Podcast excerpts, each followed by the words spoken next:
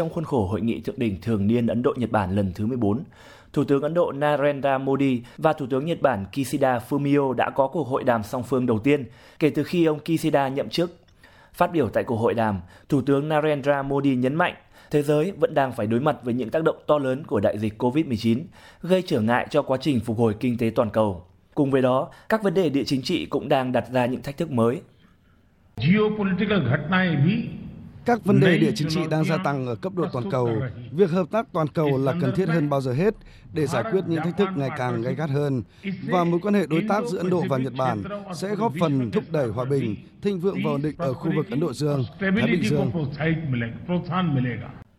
Hai nhà lãnh đạo nhấn mạnh cam kết cùng hành động hướng tới một thế giới hòa bình, ổn định và thịnh vượng dựa trên luật lệ và tôn trọng chủ quyền, toàn vẹn lãnh thổ của các quốc gia hai bên kêu gọi giải quyết các tranh chấp bằng biện pháp hòa bình, phù hợp với luật pháp quốc tế, tránh đe dọa hoặc sử dụng vũ lực nhằm đơn phương thay đổi hiện trạng.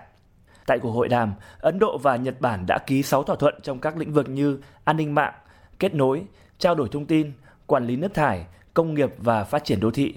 Nhằm cải thiện môi trường kinh doanh cũng như để thúc đẩy tăng trưởng kinh tế, phía Nhật Bản nhất trí tài trợ 42 tỷ đô la cho các dự án đầu tư công tại Ấn Độ trong vòng 5 năm tới hai nước cũng đã công bố quan hệ đối tác năng lượng sạch và khởi động sáng kiến Ấn Độ Nhật Bản về phát triển bền vững khu vực Đông Bắc Ấn Độ.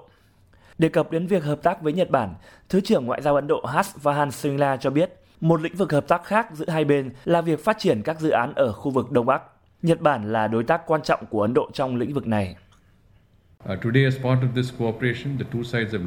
Hôm nay, trong khuôn khổ hợp tác này, hai bên đã đưa ra sáng kiến phát triển bền vững cho khu vực Đông Bắc của Ấn Độ, và điều này bao gồm hợp tác trong các lĩnh vực như kết nối, chăm sóc sức khỏe, công nghiệp nông nghiệp và quản lý thiên tai. Nó cũng bao gồm sáng kiến tăng cường chuỗi giá trị tre ở vùng Đông Bắc và sẽ giúp phát triển chuỗi giá trị tre.